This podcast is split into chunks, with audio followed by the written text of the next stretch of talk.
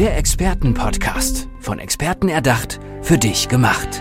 Experten aus nahezu allen Bereichen des Lebens geben wertvolle Tipps, Anregungen und ihr geheimes Know-how weiter. Präzise, klar und direkt anwendbar. Von A wie Affiliate bis Z wie Zeitmanagement. Der Expertenpodcast macht dein Leben leichter. Ja, mein nächster Gast ist Spezialist für die Gewinnsteigerung industrieller Fertigungsanlagen. Das klingt kompliziert. Was das bedeutet, darüber möchte ich mit Heinz-Joachim Schulte jetzt sprechen. Sprechen wir aber vorher mal über Made in Germany. Ja, kennen wir alle noch, aber das scheint nicht mehr so richtig ein Begriff zu sein. Ne? Es ist noch ein Begriff, nur viele wissen nicht, woher dieser Begriff eigentlich wegkommt. Er kommt irgendwo aus, ich weiß nicht, 1800 Schlag mich tot.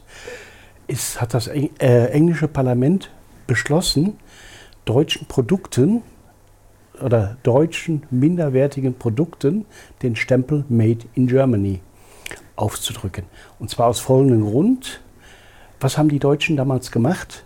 Sie haben kopiert, das, was wir also heute den Asiaten vorwerfen, das haben damals die Deutschen gemacht und haben also minderwertige Waren, was die Asiaten auch eine Zeit lang bei uns gemacht haben, haben also minderwertige Waren äh, für den englischen Markt produziert. Und damit der englische Verbraucher äh, einen Schutz hatte, das war so ein Schutz für den englischen Verbraucher, hallo, Vorsicht, das ist Made in Germany, das ist eine minderwertige Qualität.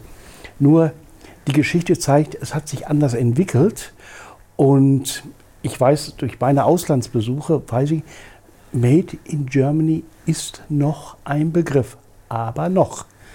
Und äh, wir sind im Augenblick dabei, viel, viel, viel an Boden zu verlieren.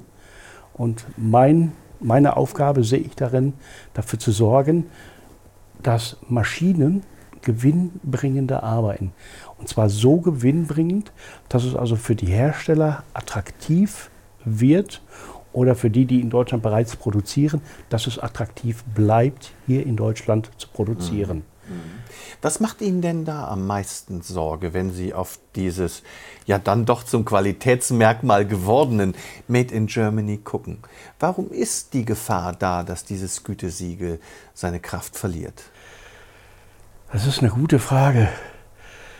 Es, es verändert sich viel und wenn ich so, wenn wir so 30, 40 Jahre zurückschauen, das können viele bestätigen, ja, da war eine gewisse Begeisterung auch in der Produktion. Man war stolz, stolz auf das, was man gefertigt hat.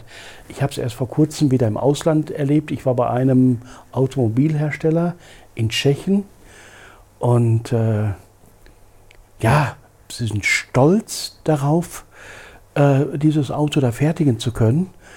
Und äh, ja, und das fehlt uns so ein bisschen, das geht uns so ein bisschen verloren. Wenn ich, äh, es gibt, so, gibt ja dieser, zum Beispiel diese Arbeitnehmerplattform Kununu. Und wenn ich da drauf gehe, dann steht da häufig, äh, ja, wir aus der Produktion, ja, wir bekommen kein Lohn oder Gehalt, wir bekommen Schmerzensgeld weil die Leute absolut unzufrieden sind. Sie, sie, können sich mit dem, was sie produzieren, nicht mehr identifizieren. So, und wenn ich Top-Qualität haben will, wenn ich meinen Kunden Top-Qualität liefern will und das auch noch zu einem guten Preis, dann muss ich auch Menschen haben, die hinter der Sache stehen. Ich vergleiche das auch immer gern mit einem Formel-1-Stall. Sie können sofort sehen, welcher Formel-1-Stall eine gute Technik hat und ein, ein, ein gutes Team und Sie können Stelle, Formel 1 Stelle erkennen, die ein schlechtes Team haben. Da brauchen Sie nur auf die Tabelle zu schauen und Sie können sicher sein, dass die, die an erster Stelle stehen, die haben ein besseres Team, mhm. die haben ein, das ist das motiviert, die sind, ja, das Ziel, was die haben, ist, was müssen wir tun, damit das Auto mit maximaler Geschwindigkeit auf der Rennstrecke ist. Und das Gleiche will ich eigentlich mit den Maschinen auch erreichen. Was muss getan werden, damit die mit maximaler Geschwindigkeit produzieren und wirklich den maximalen Output liefern, ohne natürlich die Maschine kaputt zu machen, aber letztendlich wirklich das Maximale aus der Maschine rausholen. Was sind das denn für Faktoren, die eine Produktionslinie zum Beispiel, bleiben wir mal in der Automobilindustrie, ähm, schlechter macht? Oder wo können Sie ansetzen, um zu optimieren? Ja, das geht schon mal, äh, ich nenne es Fehlerfindungskompetenz. Das heißt, aktuell eine Maschine steht. Sondern ist die Frage, was kann getan werden, ich sag mal, um die Maschine schnell wieder ans Laufen zu kriegen. So, da kann man die Leute schulen, den Leuten zeigen, hey, wenn du das Problem hast oder die und die Probleme, da, und du kennst diese Komponenten nicht. Das sind heute mehrere hundert Komponenten allein im, im, im elektrischen Bereich, die in so einer Maschine drin sind. So, wie komme ich an die Informationen dran? Was, was kann ich tun? Was muss ich machen? Dafür gebe ich übrigens auch, auch Schulungen äh, auf diesen Steuerung, wie man mit diesen Steuerungen umgeht. In einem anderen Fall habe ich zum Beispiel in der Bedienoberfläche Lämpchen eingearbeitet. Simple Lämpchen. Rot, grün. Ist in Ordnung, ist in Ordnung. Zum Beispiel Hydraulik ist in Ordnung, Elektrik ist in Ordnung, mhm. Dinge sind in Ordnung. So, und wenn dann irgendein Lämpchen rot ist, dann kann der Bediener gleich sagen, zu der Instandhaltung zum Beispiel, das ist jetzt ein einfaches Beispiel, äh, ich habe das und das Problem und dann weiß die Instandhaltung auch gleich, wie sie ankommen muss.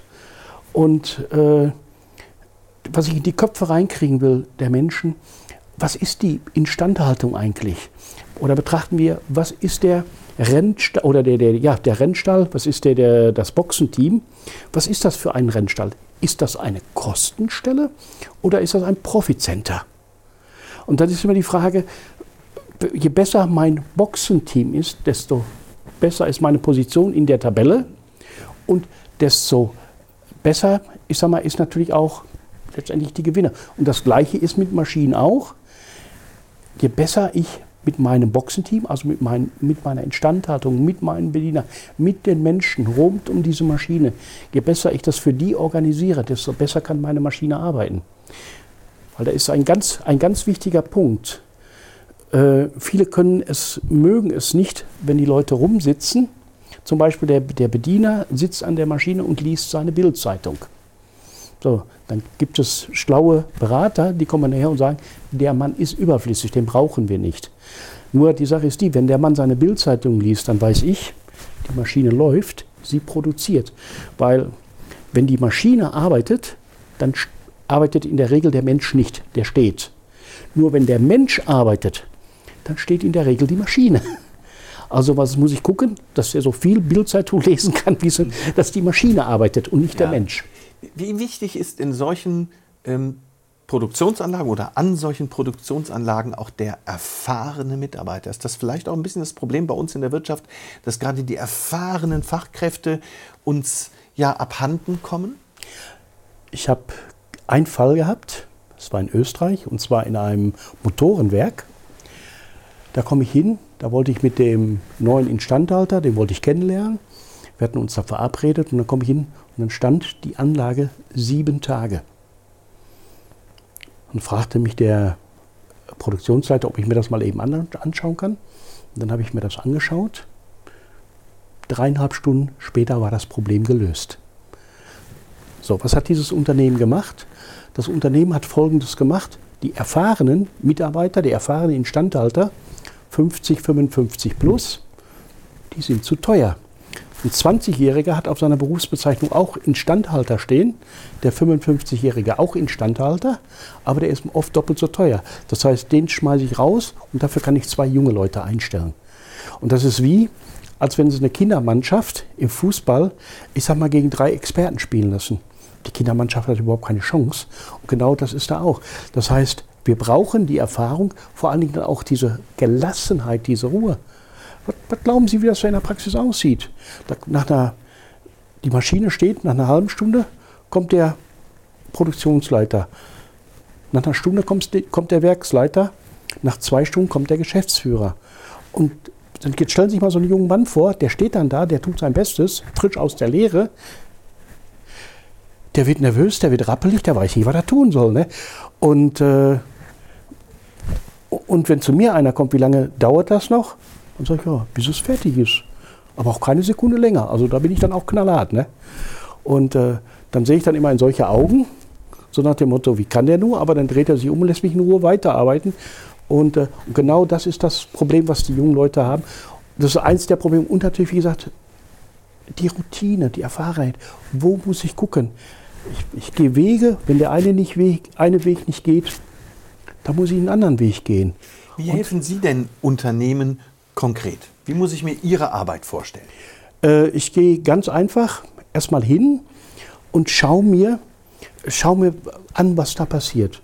Ich brauche in der Regel, ja, ich sag mal, eine halbe Stunde, dann weiß ich eigentlich, was, was in dem Laden los ist. Ich habe es gestern noch schön gehört, ich hatte gestern ein Gespräch geführt. Eigentlich, ich brauche nur auf den Fußboden zu schauen. Wenn ich einen schneeweißen Fußboden habe, picobello sauber, wo man auch in die Ecken schauen kann, das ist schon das erste Indiz, dass hier einiges in Ordnung ist. Das heißt, ist das ganze Umfeld um die Maschine, ist das aufgeräumt? Mhm. Ist das ordentlich? Das ist das Erste. So, dann wird natürlich den Leuten erstmal geschaut, was kann man da machen. So, dann schaue ich mir an, äh, spreche mit den Leuten. Und was vor allen Dingen interessant dann auch ist, ja, können wir auch mal wieder ein Beispiel ranziehen, mit einem Präsidenten, afrikanischen Präsidenten, der, der da gefragt wird, äh, woher weißt du, ob du dein Volk gut äh, äh, führst, ob du einen guten Job machst. Das ist ganz einfach. Ich brauche den Leuten nur auf die Füße zu schauen und dann weiß ich, äh, ob ich es gut mache oder nicht so gut. Haben sie Sandalen an? Mache ich es nicht gut? Haben sie festes Schuhwerk, gute Schuhe an? Dann weiß ich, ich mache einen guten Job. Und ähnlich sieht es auch mit der Produktion aus ich, ich brauche mir also jetzt nicht einen Schallschrank aufmachen, sondern ich sehe meistens schon von außen, was los ist. Ich gucke mir die Kunu-Bewertungen an, ich hatte es eingangs schon mal gesagt. Das heißt also Bewertungen, wie wird der Arbeitgeber bewertet? Sind die Mitarbeiter zufrieden? Haben wir, ja, haben wir einfach glückliche Mitarbeiter, zufriedene Mitarbeiter? Das ist das Erste. Dann die Frage, wie hoch ist der Krankenstand? Letztens von einem Unternehmen 15 Prozent. So, und dann weiß ich schon mal, also es geht nicht nur um die harten Faktoren. Es geht nicht nur darum, ist die Maschine richtig geschmiert, sondern all, alles drumherum wahrscheinlich. Ne? Ja, richtig. Die, äh, interessant ist es ja, dass technische Auswahl. Ich bin Techniker, darum kann ich das auch besonders gut beurteilen. Ich habe also eine technische Ausbildung und ich weiß, dass für die, äh, Tech, äh, dass für die Stillstände die Technik nur zu 20 Prozent verantwortlich ist. 80 Prozent hat andere Ursachen. Ist das nicht spannend? Mhm. Und wenn man dann liest, auf, auf so Auswertebögen, bitte nur die technischen Stillstände melden, dann weiß ich, man verzichtet auf 80 Prozent Potenzial, weil man schaut sich das nicht an. Und äh, interessant ist vor allen Dingen auch, was, was, was man wissen muss, äh, wenn ich also nicht weiß, was da los ist, was an so einer Maschine los ist, dann kann ich auch nichts optimieren ich stoche immer im Nebel, ich muss messen. Und das ist natürlich dann, ich zeige den, ich messe erstmal von Hand. Da habe ich eine, eine ganz interessante Methode. Ich weiß dann immer, wie die Augen größer werden, wo ich dann ganz einfach den, den aktuellen OEE, e, also die, die aktuelle Produktivität dieser Maschine, wie ich die ermittle. Und äh, dann sage ich denen hier, deine Produktivität liegt bei 20, 30, 40, also höher als 45 bin ich noch nie gekommen. Okay. Und äh, wenn ich ihm dann diese Zahl am Kopf schmeiße, dann ist er erstmal, äh, er sagt aber, unsere Digitalisierung sagt, wir liegen bei 85 oder wir liegen bei 90 Prozent. Ja, lass uns doch mal deine Digitalisierung anschauen. Was ist da gemacht worden? Was wird da gemessen? Aber spannend ist, und das ist für mich die Erkenntnis aus dem Gespräch, das Problem sitzt meist vor der Maschine. Vielen Dank für das tolle Gespräch. Alles klar, vielen Dank. Der Expertenpodcast. Von Experten erdacht, für dich gemacht. Wertvolle Tipps, Anregungen und ihr geheimes Know-how. Präzise, klar und direkt anwendbar. Der Expertenpodcast macht dein Leben leichter.